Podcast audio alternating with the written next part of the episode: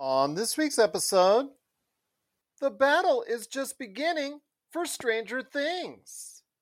Minions gets a rise at the box office. And is there life for Magnum P.I. after all? All this and more as we once again delve into the pop culture cosmos. Welcome to the pop culture cosmos. And we're back with another episode of the pop culture cosmos. This is Gerald Glassford from Pop Culture Cosmos, Game Source, Inside Sports Fantasy Football, and the Lakers Fast Break. We truly appreciate everyone out there listening to all of our shows. And if you can, please give us that 5-star review on Apple Podcasts. Plus, if you can like, share, subscribe, follow, or do anything that you can to support us right here at the Pop Culture Cosmos, Humanix Media, Inside Sports Fantasy Football, Game Source, the Lakers Fast Break, and also as well Vampires and Vitae, popculturecosmos.com. Of course, our great site, Pop Culture Cosmos on Facebook, where you can go ahead and follow the latest news and trends in pop culture each and every day, plus catch the #1 tabletop RPG streamer right there on Facebook with tons of games going on each and every month right there for you at Pop Culture Cosmos on Facebook. Of course, like I said, Humanix Media, and so much more. And if you could support all of that, it is sincerely appreciated. But it wouldn't be a Pop Culture Cosmos without my good friend. He's our own Magnum P.I. of Pop Culture Cosmos. You got to go ahead and check out what he's doing today at popculturecosmos.com. Humanix Media, his great stuff that he's doing for his shows, the Super BS Gamescast, and of course, TopicClips, and also as well his amazing book, which you can get right now, Congratulations You Suck, at Barnes & Noble and Amazon.com. It is my good friend. It is Josh Culture Cosmos, a.k.a. Josh Peterson. What's up, man? What is up? What's going on? How you doing? Good. Happy birthday, by the way. Happy weekend for you. Happy July 4th weekend or week to everyone out there, because it's hitting on Monday for us here in the States. But I see you, you're grooming that mustache just like Tom Selleck used to do in back in the day for that Magnum P.I. look right there, man. It's minus the beard. You just can't see the short shorts I'm sporting right now. So all right, probably good for everybody. I know you've got that Hawaiian shirt just right there in the closet. I've got a few you can have in case you need it. So nice. But the reason why we're talking about Magnum P.I. is there a life, a second life for the reboot of Magnum P.I.? There might just be, and we'll have the news on that on the back end of the show as Dawn Fobbs is here with her July TV update as she talks about Magnum P.I., several other shows, including The Old Man and more, so check that out on the back end of the show. Plus, Josh and I on the back end of the show will be talking about Anime Expo 2022 that took place this weekend in Los Angeles. What's the future of anime? We'll be talking about some of the projects that were shown off there and Josh's overall thoughts on the world of anime. That's coming up in a bit as well. Plus, we're going to be touching on the success of Minions Rise of Gru. Also as well, the boys had kind of like a Star Wars thing going on. We'll talk about that. Plus also as well, Ms. Marvel, where we at there. And of course, we're going to be talking all the things in pop culture right here at the Pop Culture Cosmos. But Season 4 is done, finally, with Stranger Things, my friend. Man, it came to a cataclysmic ending with the... don't say anything yet. I haven't seen that. Well, okay, let's just say Hawkins is up in arms as far as it's concerned. I'll be generalistic as far as that. Did you watch the whole thing? Yeah, I watched the whole thing. Finished it off for this show. Okay, my bad, dude. I can't, this is the one show, my wife will not let me watch without her, and we've been struggling to stay up, so. All right, well, I did it for you. I stayed up till 2 or 3 in the morning, I don't remember, checking it out. I will say, again, for those who have seen it, and probably there's already a couple 300 million hours already spent watching that, I will say that Hawkins is again in trouble. And of course, that leads into an eventual and final season 5 for the ultimate battle to take place. So that's not very much of a spoiler. You know, the Duffer Brothers are setting everything up for season 5. I know there's the final showdown. Yeah, the final showdown. So I don't think that's a secret out there, but I really like where season 4 ended up, you know, obviously setting itself up for that, but it did a great job of going ahead and both sides, both dark and light, good and evil, get their shots in, of course, and the way they went about going ahead and getting everything together and aligning everything together, you knew was heading up to that. If you checked out the first, 7 episodes, I believe, if that's correct, on as far as part 1 is concerned. And then it sets you up for season 4, part 2, which is essentially 2 episodes, but it's almost 4 hours long as far as for those 2 episodes. So I know that episode 2 is over 2 hours, and I know that episode 1 is well over an hour as well. So yeah, you're checking out a lot of good things there with season 4, volume 2. So I won't give away too many spoilers. I will just say again, it leads up everything to a cataclysmic battle that leads into a bigger battle on the horizon in season 5. It's gonna be good, man. I'm excited to sit down and watch it. We're about 30 minutes through the first episode. My wife keeps falling asleep every time we turn it on. So, oh, man, you got to check it out, man. You got to catch up with that. I know. I want to so bad. I want to. It's like it's killing me that I have not watched the whole thing yet. Okay. So, again, volume 2, the first episode, which is episode number 8, I think, for season 4. That's well over an hour.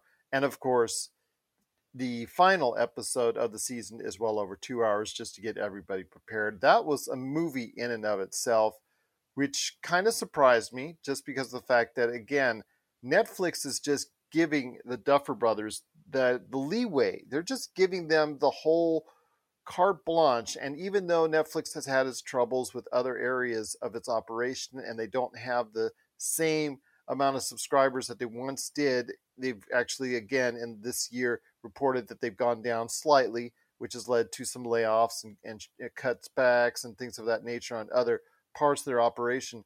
There's no shortage of what they're spending on Stranger Things.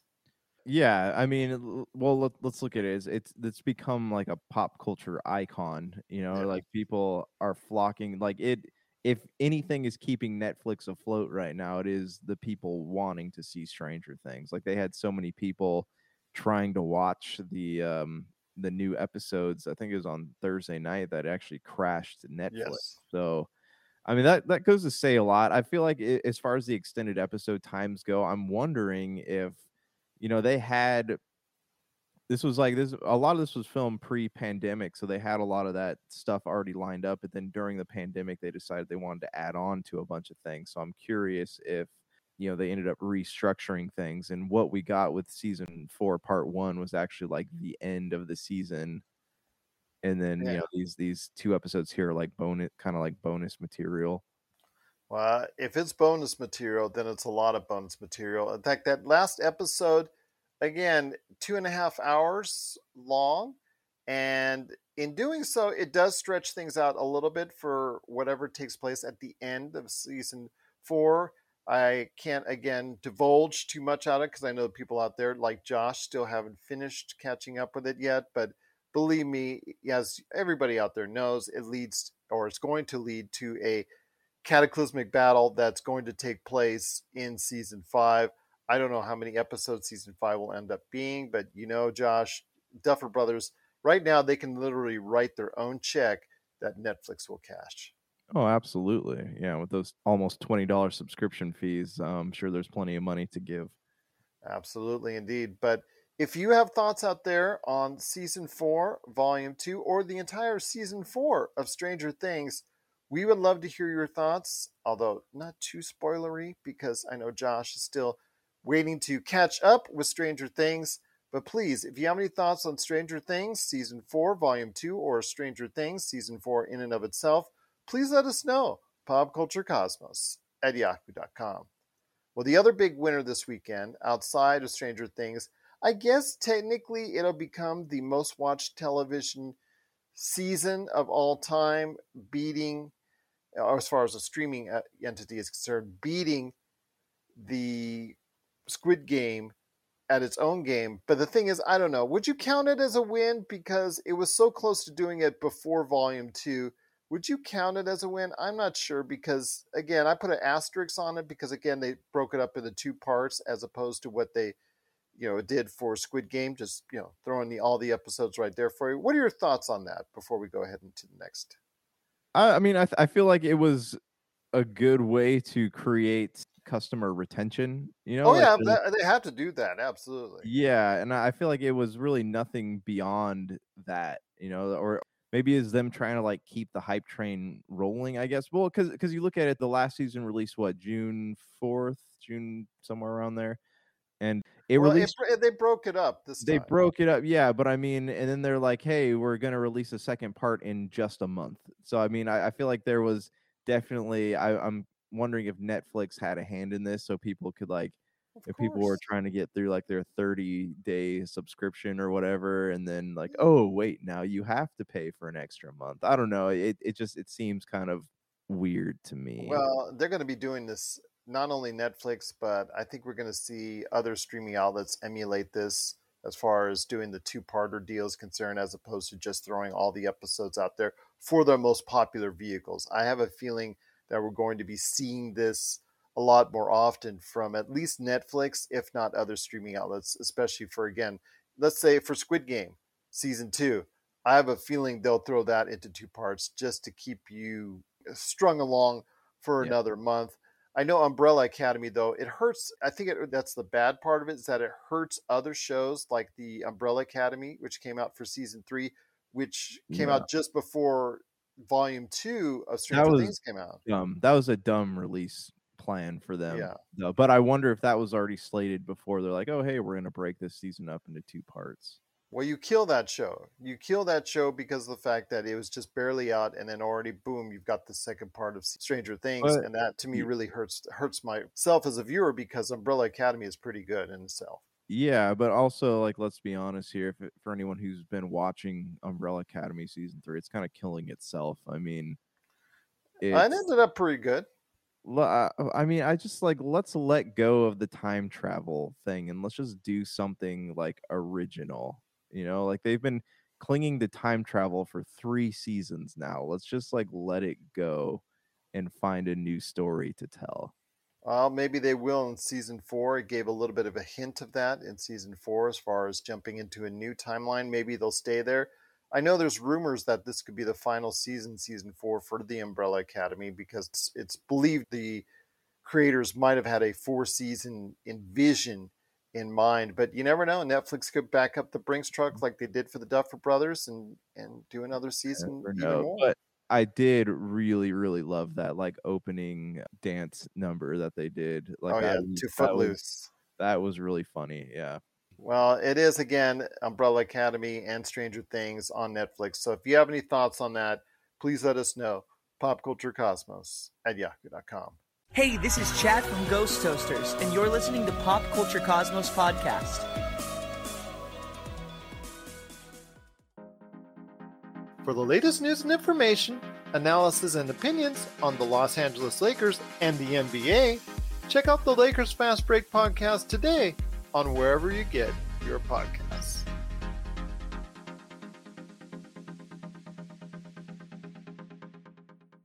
Well, there's too much more to talk about on today's program. Plus, we have later in the show, Dawn Fobbs with a July TV update, and we'll also be talking Anime Expo on the back end of the show. But my friend, also this weekend, scoring a big hit with the largest animated opening since Frozen 2 is your friend and mine, The Minions Rise of Gru, which scored a $100 million opening in its first 3 days. Going to do about 130, 140 here in the States alone, when it was expected to do 150 worldwide. And it's going to do well over $200 million in its first weekend worldwide at the box office. So that's a big hit for Universal and Illumination. Your thoughts on why this succeeded and Lightyear didn't? So I've been chatting a lot about this with my wife, Your wife is your sounding board, that's for sure. My sounding board, yeah, because I mean, most of my friends like don't care about this stuff anymore, except for you, of course. But I'm looking at like Lightyear. Lightyear made the mistake of coming out Father's Day weekend, right? And then on top of that, they're kind of like using, I don't know, their like marketing was weird for this. And then, you know, on top of that, had all the controversy with characters in the movie and all that. Then you look at Minions. And Minions Rise of Gru is just a movie where there's no expectations. There's no social agendas at play. It's just, you go, it's just gags. You just go in, you watch it, you laugh, you get the, ooh, banana, and then that's it. No one is really expecting things, which made me laugh because I'm like, I'm sitting here reading a review from Variety, and they're like, it falls short because it doesn't have a plot. What are you expecting from a movie about tiny yellow men? Like, why even bother rating this movie? You gave this movie a 5. Why bother with it because it doesn't have a plot? Why were you expecting a plot from little yellow men who, or whatever they are, walking around making fart noises and yelling banana over and over again? Like, I don't right, I don't understand. Like, this movie, it's just funny, it's fun to go watch, it's hilarious. Like, I just don't understand, like, oh man, it doesn't check my boxes and I'm gonna give it a bad rating. Like, who cares? You know, I went to the movie theaters this past week.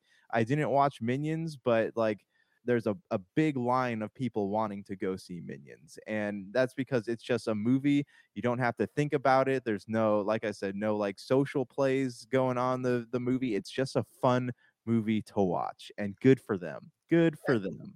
And I agree with you on that. I know that's something that you and I talk about as far as the critic culture is concerned. I think that IGN gave it a 5 as well. And I'm thinking to myself, again, this is just Minion jokes for 2 hours. They at Universal and Illumination, they know where their bread is buttered. They just make 2 hours of Minion jokes, and with the Despicable Me, they kind of have to tell a little bit of a story, which again centers a little bit around Gru, but still on the side have maybe a half hour or 45 minutes of Minion jokes added onto it. Right. So that's, it has to be a little bit more structured. I get that, but for Minions, it is 2 hours of Minion jokes. And if you're like you and I, which love the Minions, I can't wait to go ahead and watch this movie. Yeah, I can't wait. In fact, what this movie has done is made me kind of get the itch to go back and rewatch all the Despicable Me and Minions, which is what, about 6 now? 6 movies in for the combined universe? 5, right? I mean, there's 3 Despicable Me movies, 1 Minions, 3? And then this one that just came out. Okay, so it's 5. Okay, so yeah. Could be wrong. But again, it's a recent IP. It's something that is, you know, actually developed over the last decade, and it's been a big hit for Universal and Illumination. And you know what? The expectations should just be, you know, we talked about on Friday, Melinda talked about with some things that you're watching where you can just enjoy, like The Terminal List on Amazon Prime with Chris Pratt, just turning your brain off. Yeah, it's getting horrible reviews, but just turn your brain off and just check it out and watch.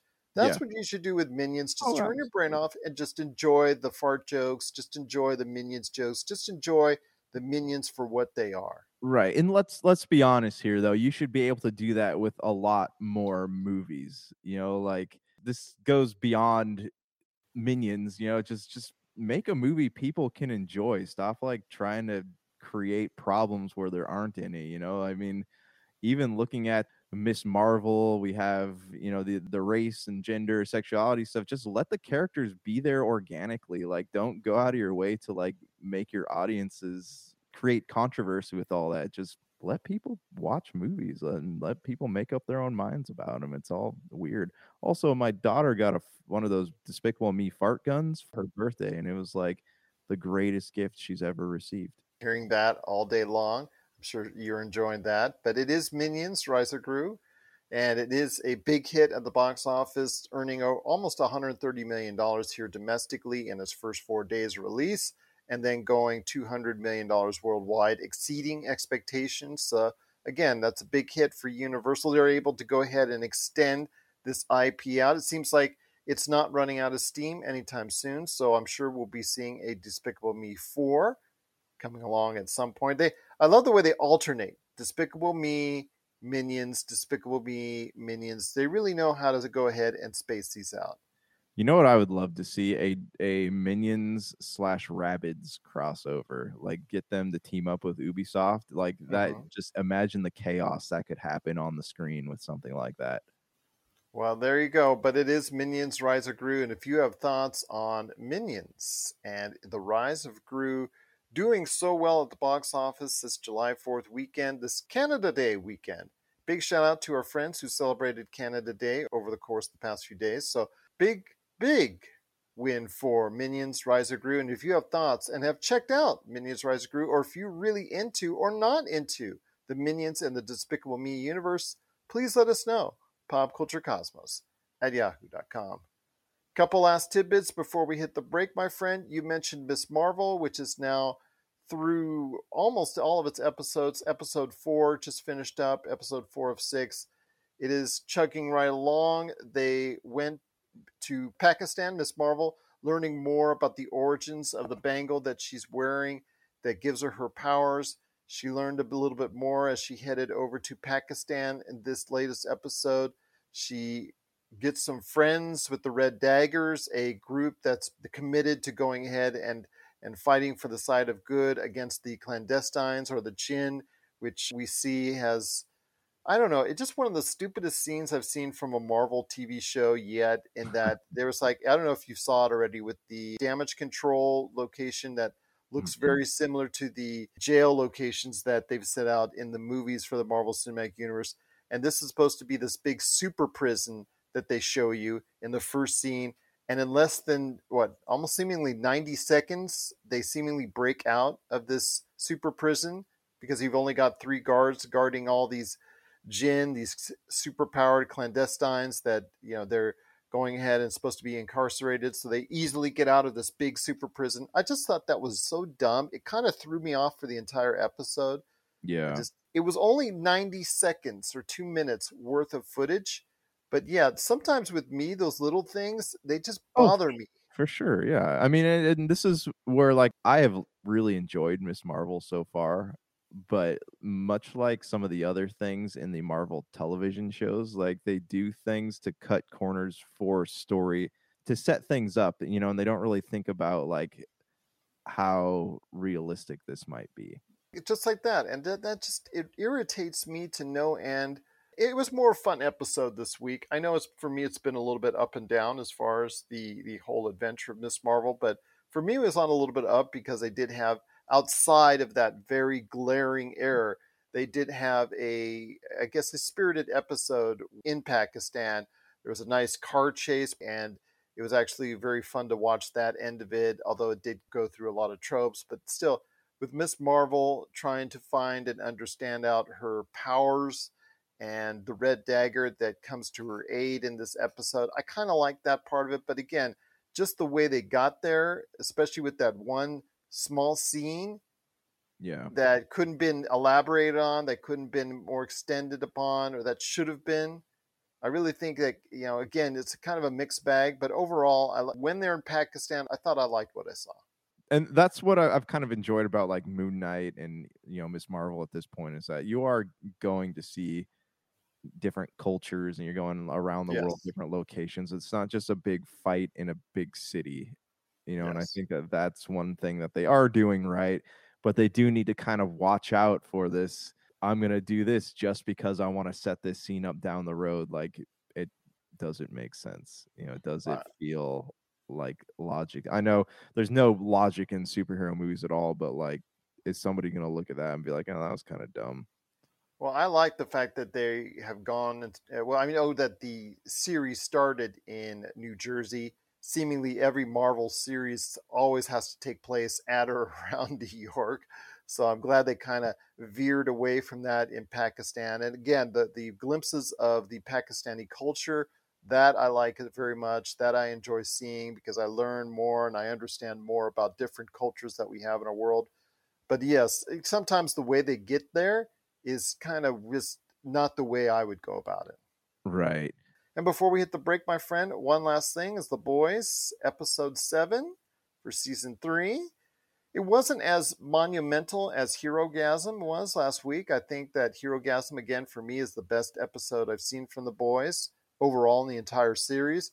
This one kind of took like an exhale and then an inhale as it tried to go ahead and tell more stories as far as setting itself up for the rest of the season. But it did drop one little tiny nugget there at the end of the episode, which was very reminiscent of Star Wars Empire Strikes Back, with a reveal of a familial nature. So have you checked out The Boys? And are you up to date on what's going on with certain familial issues going on there with The Boys?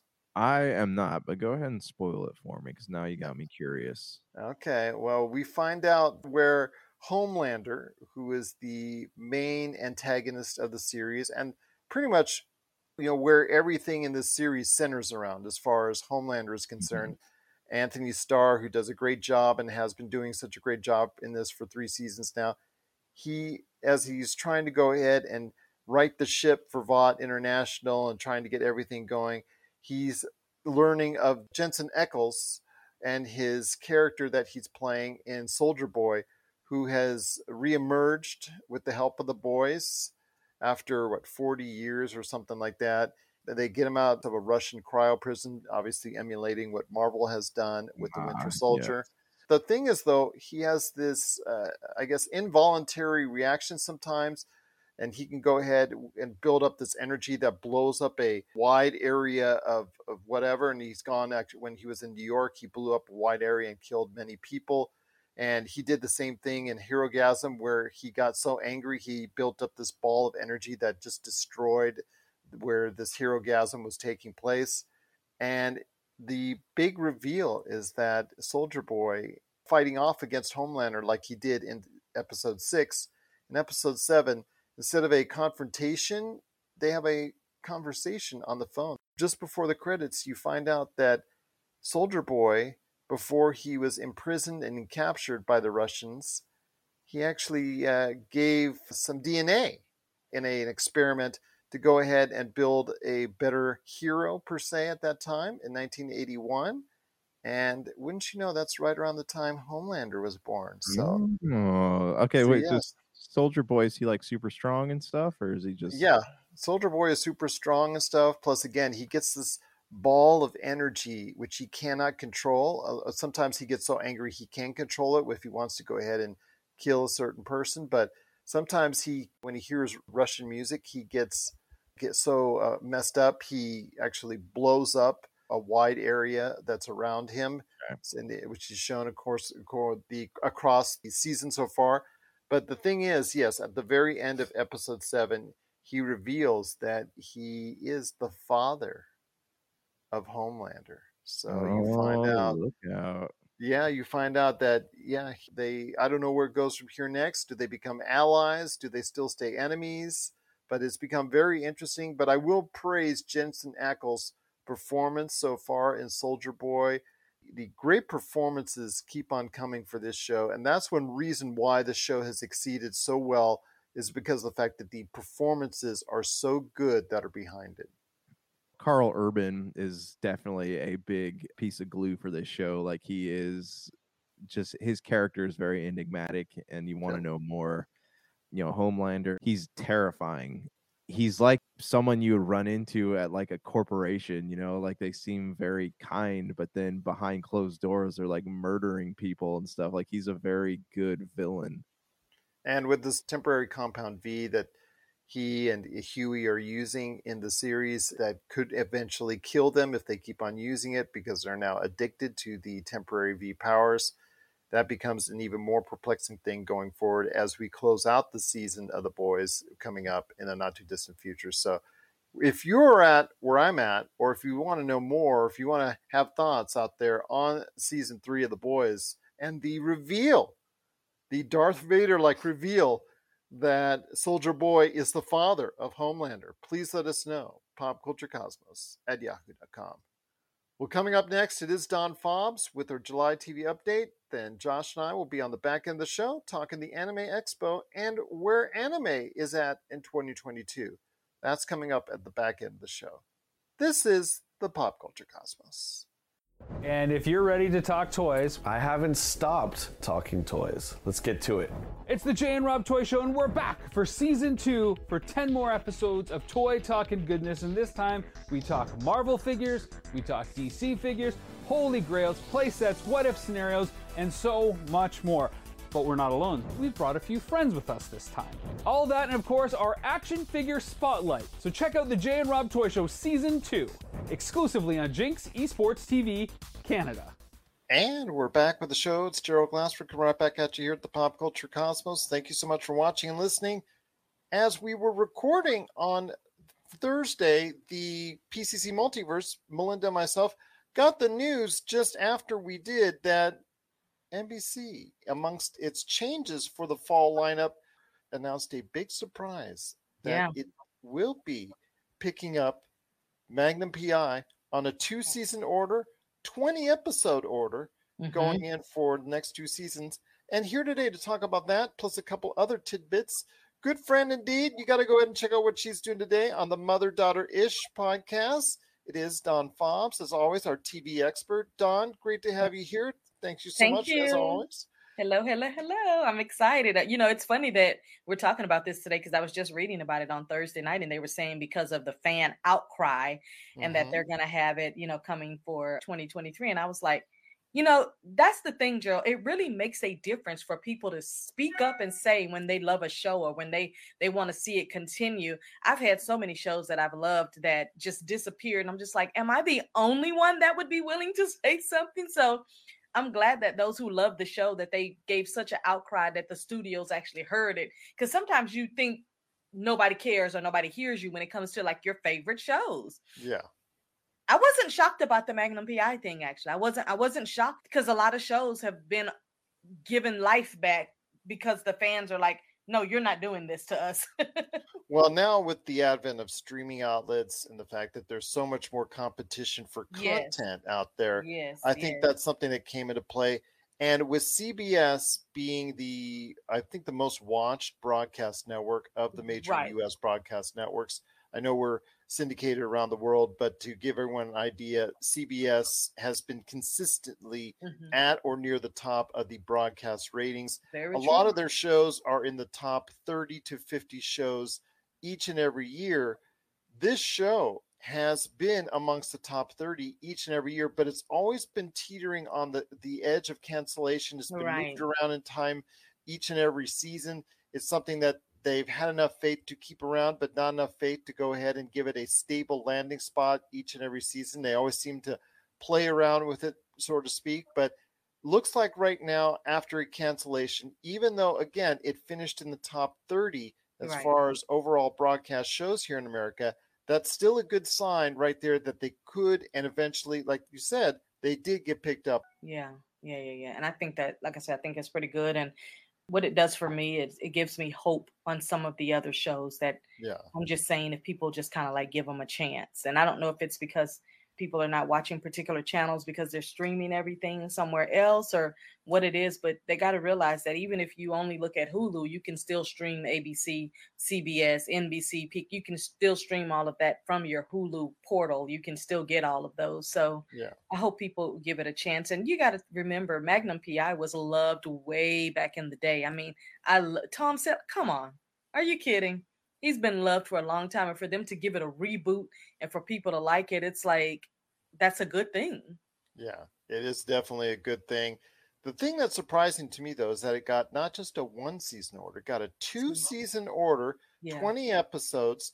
The thing also as well you got to consider is the fact that there's still negotiations on who will jump over to the NBC because they all have to be released from their CBS contracts, I believe. That's what's going on. It's a little bit kind of messy as far as the back end is concerned, but I'm assuming all the main actors are jumping over to the NBC version, especially the 2 lead actors who, I guess, at the very end, from what I've seen as far as the last episode of the season, finally got romantically involved, which I know got fans in an uproar, which is part of the reason why they wanted to continue. But as you said, I think this invigorates a lot of shows that are on that cut line, so to speak, that we talk about every year, that they can find hope in another outlet, streaming broadcast cable that they can go ahead and find a home somewhere else. Right. I know there's like a magic number that a lot of the broadcast channels want, but I think that if they look at the number and they go, okay, well, I can find life somewhere else, I think it's fair for them to go find life over there, because it's not like saying, well, only 3 people watched it. I mean, if you've got millions that are loving it, make the millions happy. Exactly.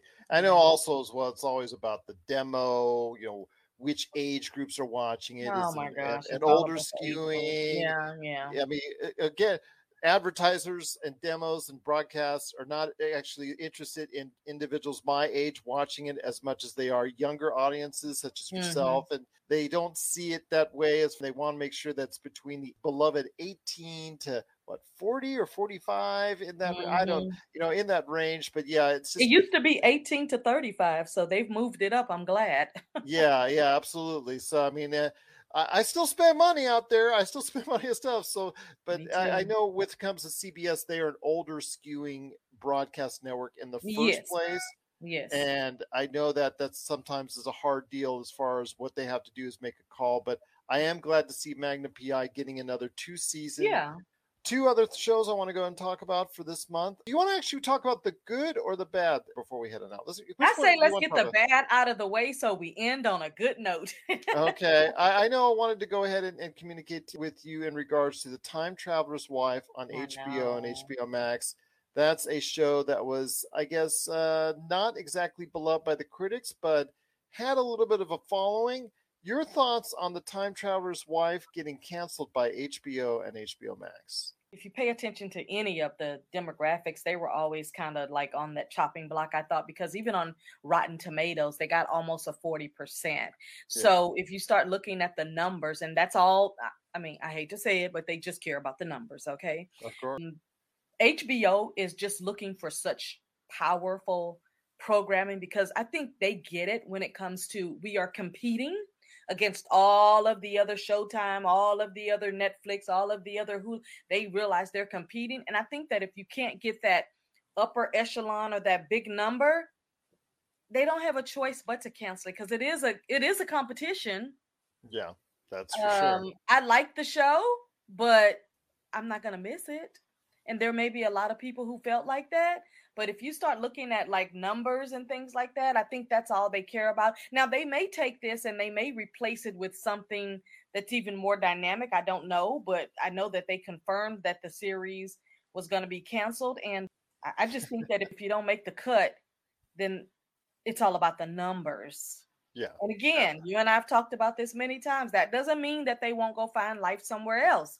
But I'm just telling you, HBO, one thing I know about HBO is they only want the top of the top of the top that's at the big viewership, where they can continue to dump the money into it. And it just didn't make the cut, but, you know. I want to go ahead and add on to that is the fact that that show, I mean, what they see is not just the fact is what does the first episode get? When you're watching a streaming show is, what does the 6th episode get? What does the 7th episode in that season get? What does the 8th? Do people watch from beginning to end? That's a big concern to these streaming outlets, especially like with Netflix, when they dump them all on the same day, so to speak, like they did with so many other shows. Like, for instance, Stranger Things, when they dumped almost everything out of the last 2 episodes for season 4. Are people watching it? And obviously with the 900 million hours for this season 4 that they've earned, obviously that's been a great success for them. But for instance, Cowboy Bebop, it was so popular on the first episode, but unfortunately the reason why it got canceled, because by the time people were finishing with the 7th, 8th episode, a lot of people were dropping off. So unfortunately it minimized there. That's what people are gauging there. And I know with Time Traveler's Wife, not only did it get scathing reviews, like you said, it must have lost interest, right? And it was just the one season. So I look at, like, I wonder with the directors and producers, it's like, why not put everything you can imagine in the one season so that you give somebody hope to give you season 2 and 3? Like with Stranger Things, for example, like you said, with the first one, it was like, oh, you reeled me in with the story, with the kids, with the imagination, with the wondering. Yeah. Time Traveler's Wife kind of, I hate to say this, but they kind of came in and coasted like, well, you're familiar with this type of story. So and they've got so many successes. We're going to give you what we're going to give you. But I think if they would have just put a little more bang into it and gave you that old cliche cliffhanger type of thing too, they would have gotten more than one season, because this is just one season. Yeah, absolutely. And that's not a good sign as far as that's. No. Yeah, for it's never a good sign when you get canceled after one season, because what that says to me is that you didn't just put it all in there to make me want to come back. You just gave me just, eh. Exactly. And HBO Max is on the upswing as far as the number of viewers it's getting and the number of shows that have been successes this season. Euphoria, Our Flag Means Death, Winning Time, The Rise of the Los Angeles Lakers, also as well Tokyo Vice. All those shows have been successes on the network, and all have been renewed for another season. So you see there the kind of successes, and that's what you have to meet up with. Raising Wolves, that show was a critical success initially and something that they started the network with. That unfortunately got canceled in season two last month. So that's, you see, there's now a line where they want to cross as far as what they want to do. Westworld is now just recently come out, so we'll see what happens with season 4 there. But before we head on out, I want to go ahead and actually add in one more show. Okay. That actually is some good news. The Old Man. The Old Man, yes. It's not my biography series. I just want to make sure everybody knows that. It's not about me. But The Old Man, yes, with Jeff Bridges. Obviously, that has garnered a lot of interest early on in the series because the fact that it just very quickly upon its release already got renewed for season 2. So that's good signs for not only Jeff Bridges, but everybody involved with John Lithgow. Yeah.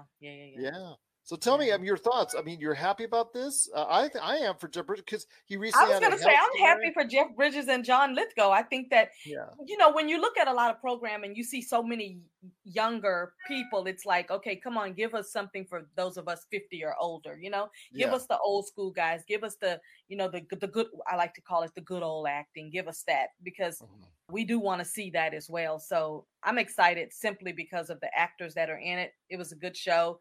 I say that was a good sign to give that one a renewal. I like that they gave that one a renewal. And there's so many new shows coming up, and that one I think was worthy of getting its thing. Kind of like I'm gonna miss Grace and Frankie on Netflix. I like that because that was about two older ladies, and just the experience and the wisdom and the funny that we need that too. Just like we need the young shows, we need the shows with the older actors as well, because we're familiar with them from a long time ago. It's great to have the new actors and actresses, but I want to see some John Lithgow, and I want to see some Jeff Bridges, and I want to see some Jane Fonda and some other people, Yeah, absolutely. Couldn't agree with you more on that. Yeah. I'm happy for Jeff Bridges because he had a health scare before starting work on The Old Man in regards to, I think he fought cancer. He had a cancer issue that he was able to overcome. So I'm happy that he is finding success once again as far as with The Old Man. Once again, it's Dawn Fobbs right here, our TV expert for this month. Again, here for her July TV report.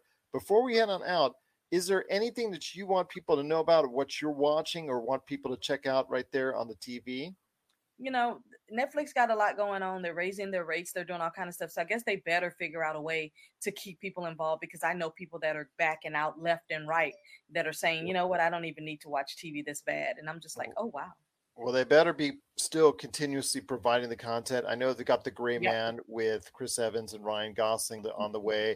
I know they've got some other stuff as well. They've moved up. And Kevin Hart's movie just came out. Yes, it's The Man from Toronto. It actually was good.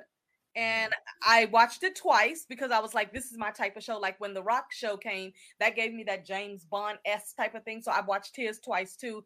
But I looked at the Kevin Hart. But see, you know what? I'm a little biased, and it's not about Kevin Hart, but it's really all about Woody Harrelson. I like me some Woody Harrelson. I mean, I watch him all day long. So I was like, okay, I'm going to watch this twice just to make sure I still like him. And I did. But that was a good one. The Man from Toronto. It was good. It was fun. It was silly. It was, it was cool. I watched it for Woody, not even for Kevin, which is the funny part. There you go. Kevin Hart, such a talented actor. And of course, Woody Harrelson, he is in so many great properties. So and I great like that he comes out in spurts. He doesn't overdo himself. You see him every now and then. You don't see him in everything. And that's why when he pops up, it's such a delightful surprise. Absolutely. He'll put himself in a franchise situation where he's in a Star Wars movie or maybe a Marvel movie, but yet he'll go ahead and do something like you said with a comedy or, you know, I think he's doing a remake of White Man Can't Jump. I heard about that. Yeah. I think Michael Rappaport was giving a breakdown on that because I think he had a little recurring little role in there. So I don't know how that's going to work out because some old shows, they should leave it old. Yeah, exactly. And just leave it back when in the daylight. Like, don't remake some things. We'll see how it looks, but yes, I agree with you on that. Sometimes it needs to stay back in nostalgia. Yeah, it needs to stay where it is.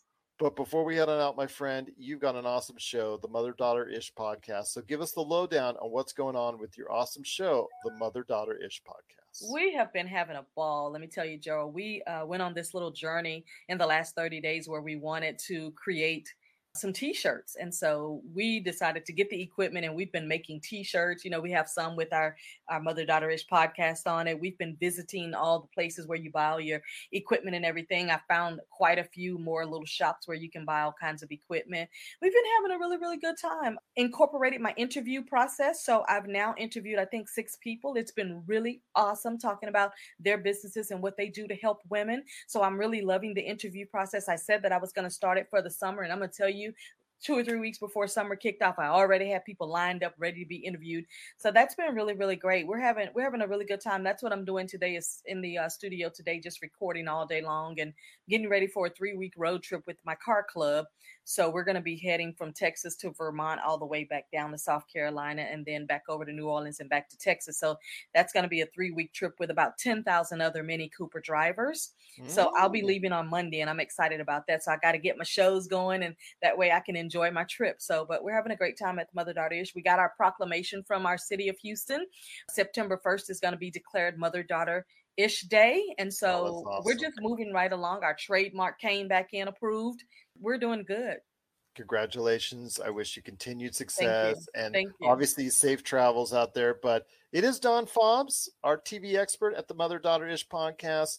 When we come back next month, as far as what we talk about, I think we're getting closer and closer to those fall premieres. Fall lineups. So I want your early thoughts next time we meet on the fall lineups. And where do you think it's leading to as far as not only with the broadcast, obviously the streaming and the cable outlets. So want to hear your thoughts on the fall lineups the next time you're around, if that's okay. Oh, that sounds good. I'm excited to talk about that because I've been kind of Googling, schmoogling, trying to figure out, you know, if there's something early buzz or whatever. But I'm like, as soon as some buzz comes out, I'll be taking notes because myself, I'm excited to see what's going to happen on ABC, NBC, Peacock, HBO, all of the channels, because I know with them canceling as much as they have in the last 90 days, they got to have some good programming sitting in the vault going, now it's time to do this. Now it's time to put that out, or somebody introducing something new that we need to see. But I'm excited to see what's going on. And I think they're going to just get better and better. I think they've kind of realized, Gerald, at this point that, hey, everybody doesn't want to see reality shows all the time. Let's get back to the good series. Let's get back to the good movies. I see a lot of people creating their own series. You know, Mike Epps' show came back on Netflix as well. So it's like, I'm excited to just see more series, more movies. I'm not into the reality TV thing, but I want to see just good programming. And so I'm excited. So yeah, I can't wait to talk to you about that next month. Awesome indeed. Once again, it's Dawn Fobbs. Please go ahead and check out what she and her daughter are doing today at the Mother Daughter-ish podcast. Dawn, always great to have you here. Looking forward to a conversation starting with the fall lineups coming. I'm excited to see what's brewing. as I am myself. So yes, excited to see what's coming up in the future for television coming up this fall. And we'll be talking about it when you stop by next time right here at the Pop Culture Cosmos. If you're in the Las Vegas and Henderson areas and are looking to buy, sell, or trade the best in classic or current video games and pop culture collectibles, there's no better place to go than Retro City Games. From Xbox to PlayStation, Nintendo to Atari, the great crew at Retro City Games provides the best place to go for all your gaming options. Stop by their 2 awesome locations in Henderson and also the Las Vegas Strip, or follow Retro City Games on Facebook and Instagram for all the latest deals and new items. Without a doubt, there's no better place to go for your gaming needs than your friends at Retro City Games. And we're back to close out the show's Pop Culture Cosmos. Want to thank Dawn Fobbs from the Mother Daughter-ish podcast, as always, for stopping by in the program. But before we head on out, my friend, L.A., SoCal, our former base of operations, they held this weekend Anime Expo 2022, and from what I see, it was a great celebration. A lot of people attended, so I know that going back to cons is now a good thing in many ways, so people did check out Anime Expo this weekend. Want to hear your thoughts on this, as many of the shows that were shown off there, Bleach, A Thousand Year Blood War, Cyberpunk Edge Runners, they're both on Netflix, Crunchyroll's Big Hit, Spy X Family. I mean, there's some really good shows out there for the anime world. It is still anime, for the most part, still kind of on the cusp, I think, of doing and getting out to a much larger audience. I think Star Wars and other big properties have dipped into the waters of anime, so I think the future is bright for anime. But your thoughts as Anime Expo 2022 becomes a big hit this past weekend? You know, I've noticed this too, is that anime is getting huge. You know, I remember growing up. It's not mainstream yet, but it's very, I think it's on the cusp. Close. On the cusp. It's getting really close. I mean, you're like, you go to Target now, and Target has manga sections, and it just, it's almost everywhere you go now. Like, it, just even at the mall up the road from us, they just put in this big old anime store, and it's like filled with statues and wall scrolls and things like that. But, you know, I remember in the 90s, like, anime was so niche, right? You had your big properties, you had your Cowboy Bebops and Triguns and things like that. But now it's everywhere. You see anime T-shirts everywhere. And it's funny because, like, I would love to watch anime at some point, but I feel like I've been left behind, you know, and I see all these people at Anime Expo, and I'm like, oh, there's got to be something good out there that I can watch, but I don't even know where to start because there's so much of it now. Well, yeah, I mean, with Netflix having so much of a imprint now in the anime world, Hulu with its share of animation, and Crunchyroll still out there getting its dedicated fans catching that channel. I mean, there's still many places to go for people that are into anime. Oh, even sure. Disney Plus with Star Wars Visions has touched on anime, and will do so again with a season 2 whenever that comes out. Yeah, absolutely. You know, on Netflix, I watched Knights of Sidonia was a good one. They just did a theatrical release of the closing movie in that series. That was really cool. I know Dragon Ball's still going strong. Bleach is something people really love. Demon Slayer has been great. My daughter loves Demon Slayer. Yeah, I know Inuyasha ended a couple years ago, and they had some sequel series come out. So it's definitely, Vans just did like a crossover with Sailor Moon. So I don't know if you're a big shoe collector, but like that's pretty cool. It's definitely leaving an imprint on our society. Super stoked though. Trigun Stampede is coming out. That's like a computer animation. I don't know if it's a remake or a sequel. I feel like it seems risky to do a remake of such a beloved series.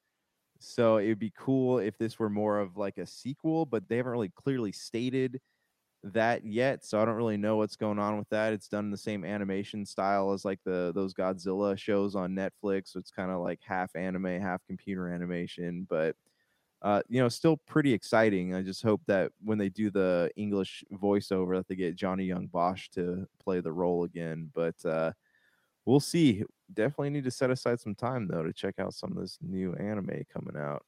Well, the thing is, though, with the failure of Cowboy Bebop, I think that the large-scale projects where they're going to be a little bit trepidatious at Netflix and other places because of the fact that Cowboy Bebop didn't really hit with audiences as much as they wanted to. Obviously, they canceled it after season 1, which I found kind of disappointing because I thought it was good enough to get a season 2, but need I digress on that. It didn't unfortunately come out too bare on that, but still with anime really starting to gain a cusp on a mainstream audience, that I think will go ahead and eventually warm up even more to it, especially with all these major properties like Star Wars. I think eventually Marvel will get more into anime. Marvel, they did a little bit. Remember back in the day, they had a Wolverine anime and an X-Men and Iron Man anime. So they've definitely tried.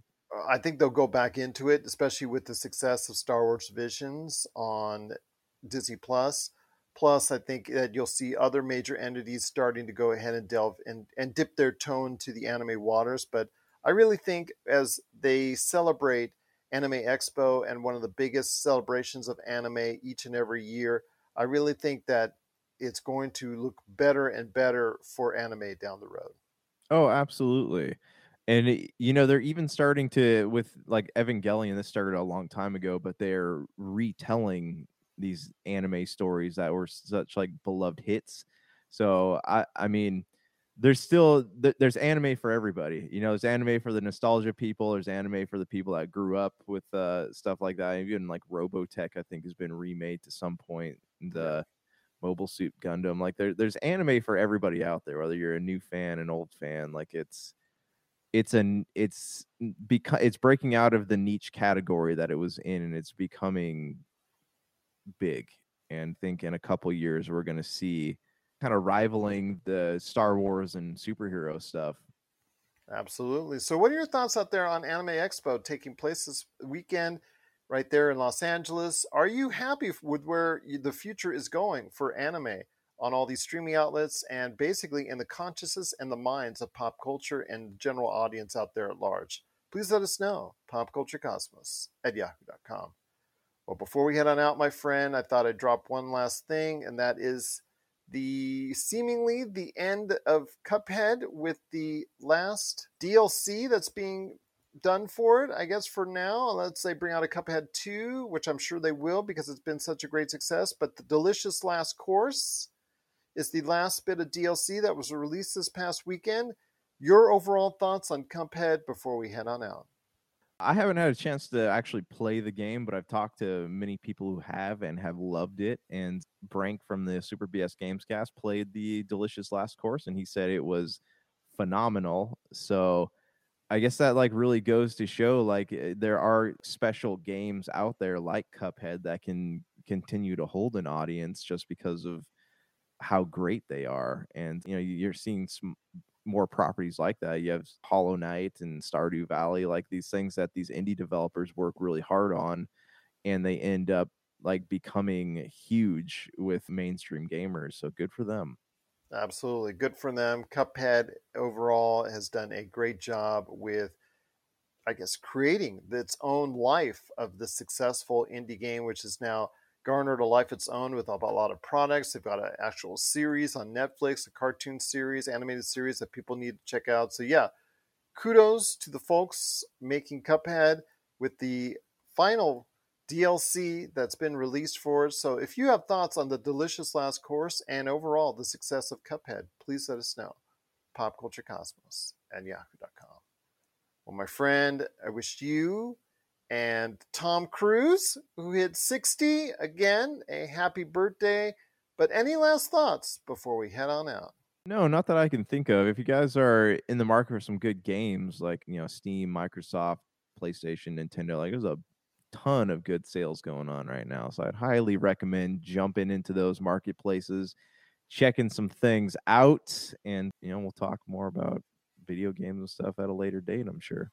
Well, Prime Day around the corner. I know that's everybody's looking towards that. There's still the Steam summer sale going on. Epic Games has a sale. So if you're a gamer right now, it's a good time to go ahead and get some deals. And in a couple weeks, you've got, again, Prime Day from Amazon come around the corner. So we're looking forward to that as well.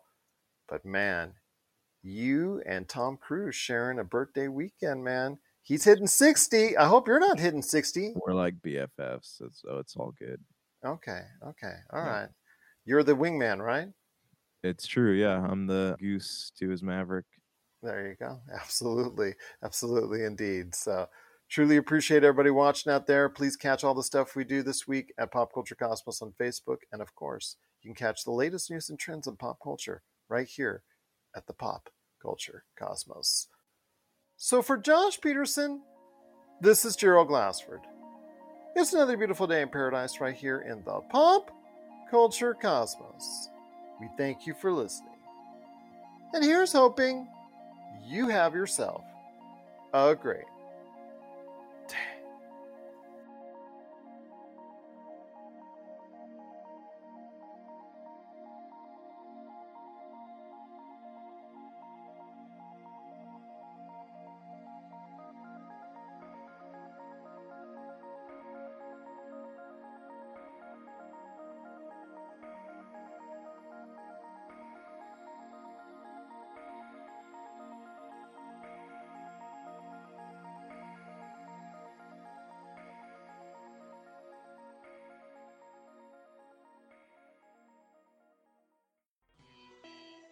You're listening to a Weeby Geeks Network podcast. Tangent Bound Network. Let your voice be heard. TangentBoundNetwork.com. Thanks so much for downloading the Pop Culture Cosmos, and stay tuned as more great podcasts are on the way. Thanks again for listening to us here at the Pop Culture Cosmos.